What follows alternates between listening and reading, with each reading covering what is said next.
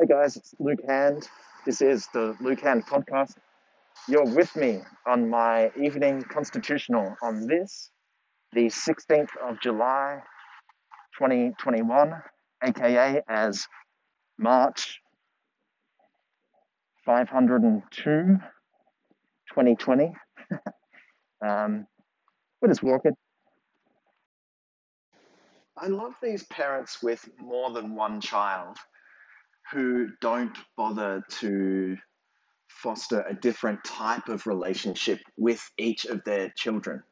You know, like if you got three kids, maybe be more rough and tumble with one of them, be more talk more about sort of spiritual stuff with another. Another child, you might be more intellectual with them. But I love these parents who just take a one size fits all approach. Just that's got to make you feel special as a kid, doesn't it? It's, Philip Larkin was right. Oh my god. Ah, mm. I'll stop myself saying anything that will get me in trouble with the parents because obviously I'm not a parent myself. But it's just funny. Like, yeah, don't put in too much effort to actually treat the kids separately as different personalities in and of themselves or anything. No, you wouldn't want to do that. it's amazing. I see it all the time. It just makes me laugh. I thought you guys might get a kick out of it also. I was about to say I'm up near the lighthouse, but let me be less specific. I'm up near a lighthouse, and I love. I seriously love these things. They. I always smile or chuckle when I see a lighthouse because you know the logic of how these are supposed to work, right? Um, the idea is they shine lights out to sea, and then ships uh, travel according to the instruction from the lighthouse, which I'm sure that works. I'm sure that works really well.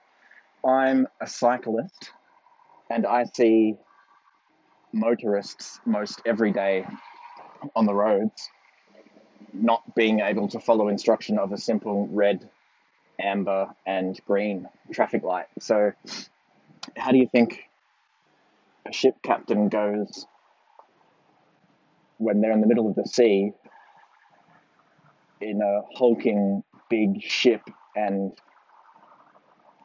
feet and yards of swells in the ocean, do you think they stop on a dime when they see a red light from the lighthouse?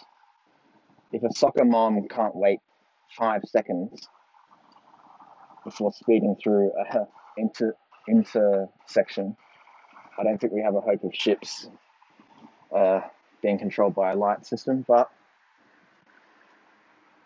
oh, at least yeah, I don't know. At least it wouldn't. At least it wouldn't use that much electricity. It's probably really good for the environment having all these lighthouses everywhere. I mean, I'm sure those globes don't use that much electricity, so at least it's good for the environment. Anyway, always good for a laugh seeing a lighthouse. And here's another group of sons of sorry nibblings of bitches who I love, the Taliban in current day Afghanistan. I love these guys. It's like, really, guys?